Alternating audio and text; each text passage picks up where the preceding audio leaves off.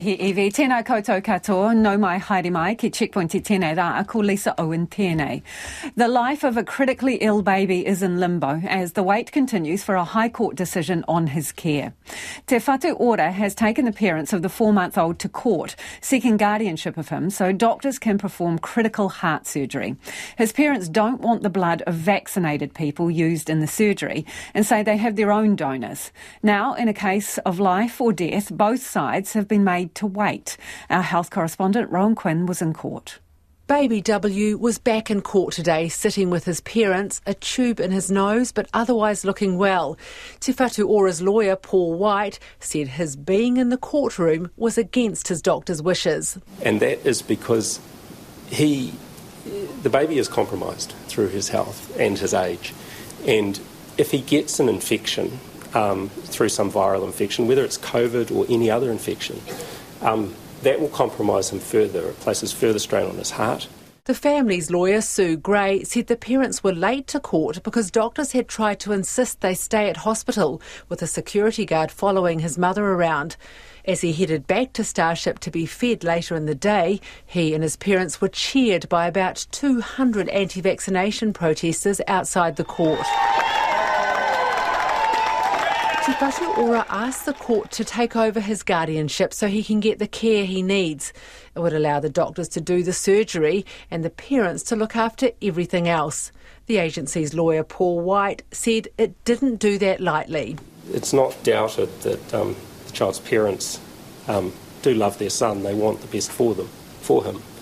Um, but their beliefs are inconsistent with the standard medical practice aimed to provide the baby with the best medical care possible. Sue Gray said the parents' concerns were being ignored by doctors. She labelled these parents as conspiracy theorists.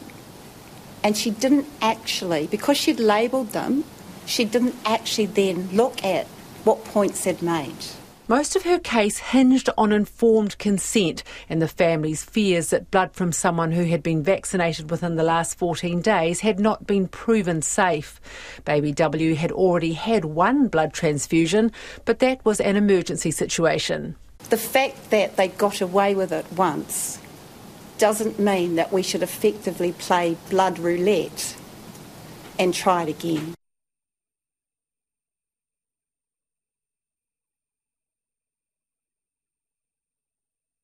The way for people to refuse donor blood for other unscientific reasons like race or sexual orientation.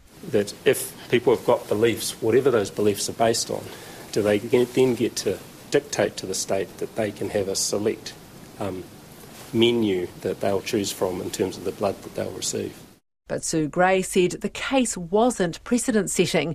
It was about one baby, a vulnerable one, whose parents should be allowed to choose their own donor to keep him safe. When you look at that evidence, it's, it's important to look at what can be done, not what normally is done and what's convenient to do, but what's possible. She's filed a counter application for the court to force the blood service to allow the baby to have blood from a donor of the parent's choosing. Blood service lawyer Adam Ross said that wasn't necessary. To, to put it into um, some other equivalent context, it need not be blood. Let's say a patient says, I want to be treated by this machine rather than that machine. I want a different anaesthetic machine because this machine, I believe, has more risks associated with it. He said the court had dismissed concerns about the vaccination safety many times and should remember that for this case. In my submission, what Your Honour has heard is a full throated challenge to the safety of the vaccine. Your Honour has not heard any specific evidence about the relevance of the vaccine in terms of blood transfusions. Te Whatu Ora's asked the court to also put an order in place for the baby not to leave Starship.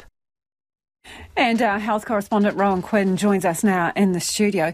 So, Rowan, what actually happens now?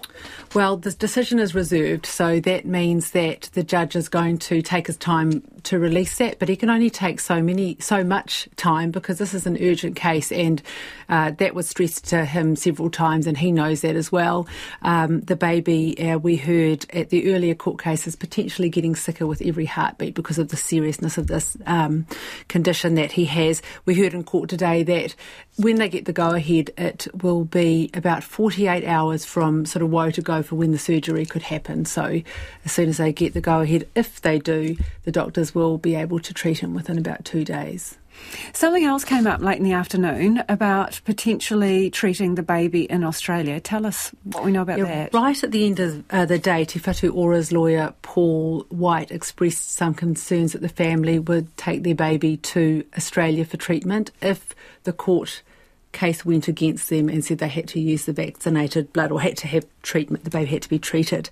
He stressed that that hasn't come from the parents themselves. He said that uh, supporters, uh, his client, which is Te Whatu Ora, has heard that uh, some of their supporters have been inquiring about that and that that has uh, brought up this concern that they might take the baby away from the hospital. Uh, as you may have heard in that story there, they are also, Te Whatu Ora, seeking an order that if the baby, uh, the court decides the baby does have to have this operation, that he will have to stay at Starship, and that's to prevent any disputes over the care actually happening at the time and being able to find him and locate him when the care has to happen. So, just to be clear, Rowan, before you go, there is no particular time or date for the judge at this point to deliver his decision. No, there is perhaps a, a suggestion. We understand it could come as early as tomorrow, but that's from, uh, we haven't heard that from the judge himself.